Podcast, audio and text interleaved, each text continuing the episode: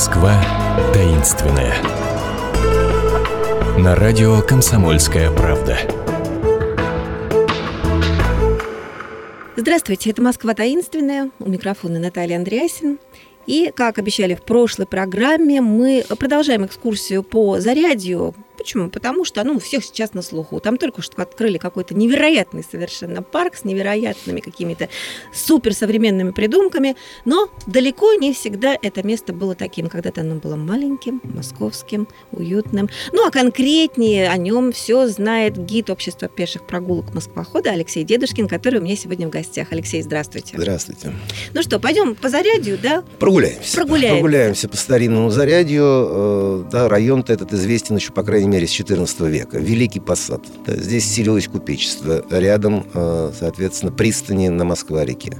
И, Она тогда уже Зарядьем называлась?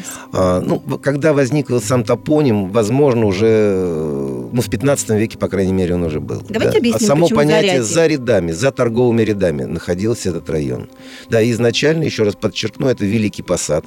И именно по этой земле пролегала, по сути, одна из главных улиц Москвы 14 э, начала 15 веков, улица Великая, которая потихонечку-потихонечку трансформировалась и превратилась уже в 19 веке э, в, по сути, тупиковый Мокринский переулок. Почему тупиковый? Да потому что э, изначально еще, когда были построены стены Китай-города, то эта улица имела выход, э, соответственно, через э, врата Китай-города. Но в последующие века эти как раз ворота были заложены, улица стала тупиковой, и уже выход только уже через соседние переулки на Варварку. Скажем, к набережной уже как такового выезда не было. Там были только пешеходные, э, сперва пешеходные, потом проломные ворота, но это уже совершенно не то. А вот этот тупиковый переулок не упирался ли в храм зачатия Святой Анны и, как я понимаю, единственный храм да, старинный, который там да. в этом заряде нынешнем парке современном сохранился. Ну, по сути, да, по сути так оно и было. Э, смотрите, на самой улице находилась еще уникальнейшая, интереснейшая церковь, церковь Николы Мокрого. А, на уровне археологии, на уровне фундаментов она, безусловно, сохранилась и сейчас. Но а, из всего зарядья, в общем-то, что сохранилось? Да, в общем-то, вот эта упомянутая вами церковь зачатия да, Анны, что в углу, так называемая, а, все иное, все иное было снесено в 30-60-е годы. А, так что только а, дома и храмы, ну, в основном это, конечно, храмы, да, за исключением а, палат бояр Романовых, по красной линии улицы Варварка, да, одна из границ как раз Китай, э, одна из границ Зарядья. То есть с одной стороны Москворецкая улица, с другой стороны улица Варварка и, наконец, стены Китайгородские по нынешнему Китайгородскому проезду и нынешней Москворецкой набережной. И нынешним стенам, которые там стоят. Ну да, да, в общем-то, кусок да, прясла стены стоят по Китайгородскому проезду, бывшему китайскому, название свое получившему именно от китайгородских стен мы говорили с вами на прошлой прогулке об этом. А, и, а, в общем-то, часть стен, сохранившихся вдоль Москворецкой набережной, но невидимых нашему взору, поскольку они находятся под слоем земли. Там не только фундаменты, но и сами стены. Почему-то мне представляется, сколько я гуляла и сколько я читала про Варварку, что это какая-то очень странная улица. С одной стороны, там э, палаты бояр Романовых, соответственно, где, как говорят, родился э, Михаил Романов, ну, первый. Это такое полулегендарное известие, родился ли он но, там, тем не менее, никому бояре, да? да? Бояре. С другой стороны, читаешь о том, что именно сюда э, на торги приезжали бедные, беднейшие люди, что-то там продать, что-то там купить. Вот как они все уживались? Ну, эпохи разные. Если изначально это сформировалось как именно купеческий и ремесленный район, там уже, да, там жили там, 15 веке, в 14 веке жили купцы, жили ремесленники.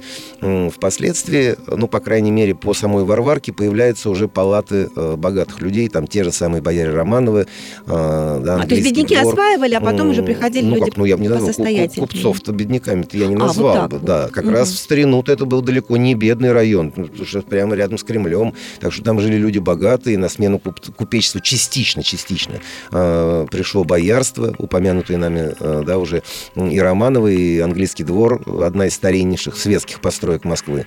А вот уже к XIX веку уже никакого богатого купечества. Да, если дома и принадлежали богатым купцам, то они сами в этих домах, естественно, не жили, эти дома сдавались в наем. Ну вот почему, естественно? А, и потихонечку, да, вот потихонечку, потихонечку этот район и правда превратился в район такой городской бедноты. Плюс э, поселение, по сути, частично, это было такое еврейское гетто в XIX веке, там находилось несколько э, домовых синагог. Да, не только православные храмы, но и домовые синагоги. То есть домовая синагога это то, что при твоем Ну, личном при твоем доме, доме, да, она и, естественно, не, не только, да, не только Мгм. ты, естественно, но и... Друзья да, ближайшие Друзья, да. туда. А, да, и одноверцы. А, так что район этот стал, правда, уже районом городской бедноты. А, скученные, зас- скученная застройка. Хотя, в общем-то, новые дома строились. И в этом районе тоже. А, но, опять же, они тяготели э, к Варварке, к основной. А вот в хитросплетении Зарядьевских переулков, а там их было немало.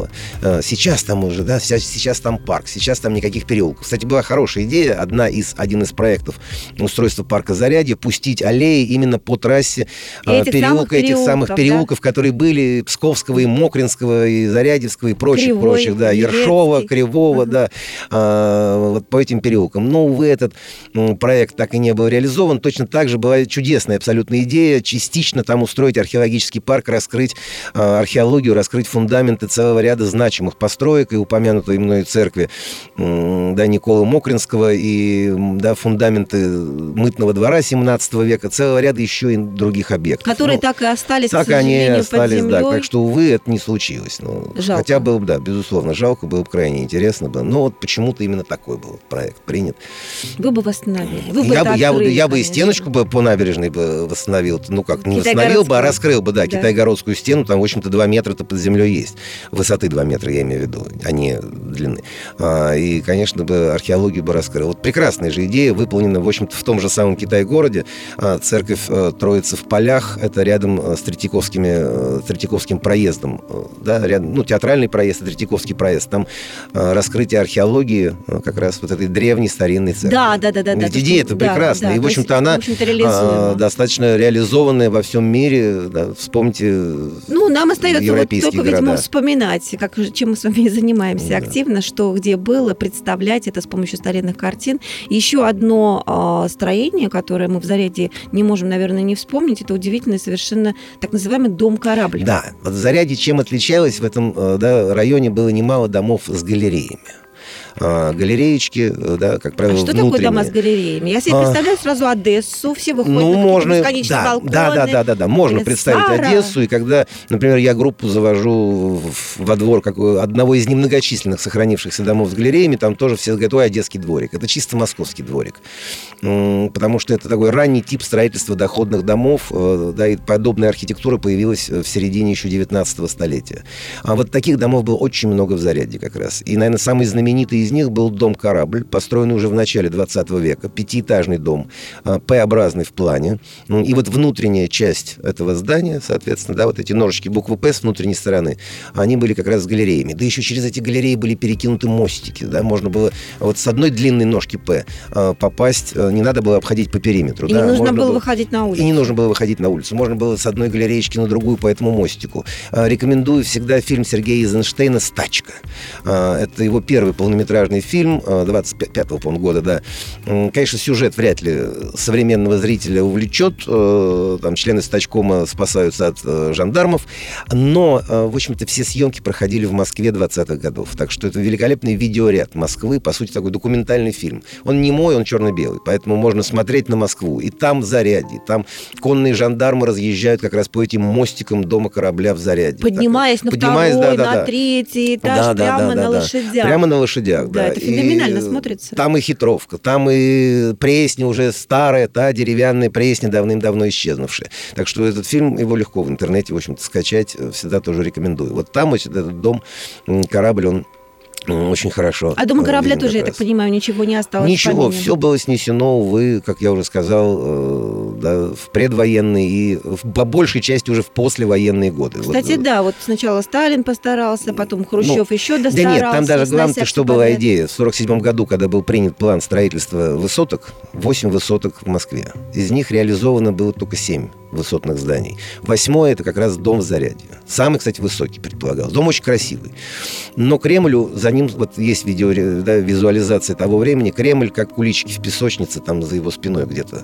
А, Но этот проект так и не был реализован. Но для этого проекта было снесено все Зарядье, да, то, что сохранялось на тот момент, на послевоенные годы. Ну, а доломали уже окончательно, да, при строительстве гостиницы России уже в хрущевские времена. Которую, кстати говоря, тоже снесли. Ну, а имеем, имеем мы на этом месте частности, парк, по которому сегодня гуляли с Алексеем Дедушкиным, гидом общества пеших прогулок Москвохода, и пытались заглянуть, что же осталось под парком там, внизу, на глубине двух метров нашей Двух историч- побольше, да. исторических слоев, так сказать. Спасибо большое. С Алексеем Вам Дедушкиным спасибо. мы встретимся через неделю. Вы выбираете себе экскурсии на, сайте- на сайте Москвохода. Всегда жду. И приходите, да. Счастливо. Счастливо. Москва таинственная. На радио «Комсомольская правда».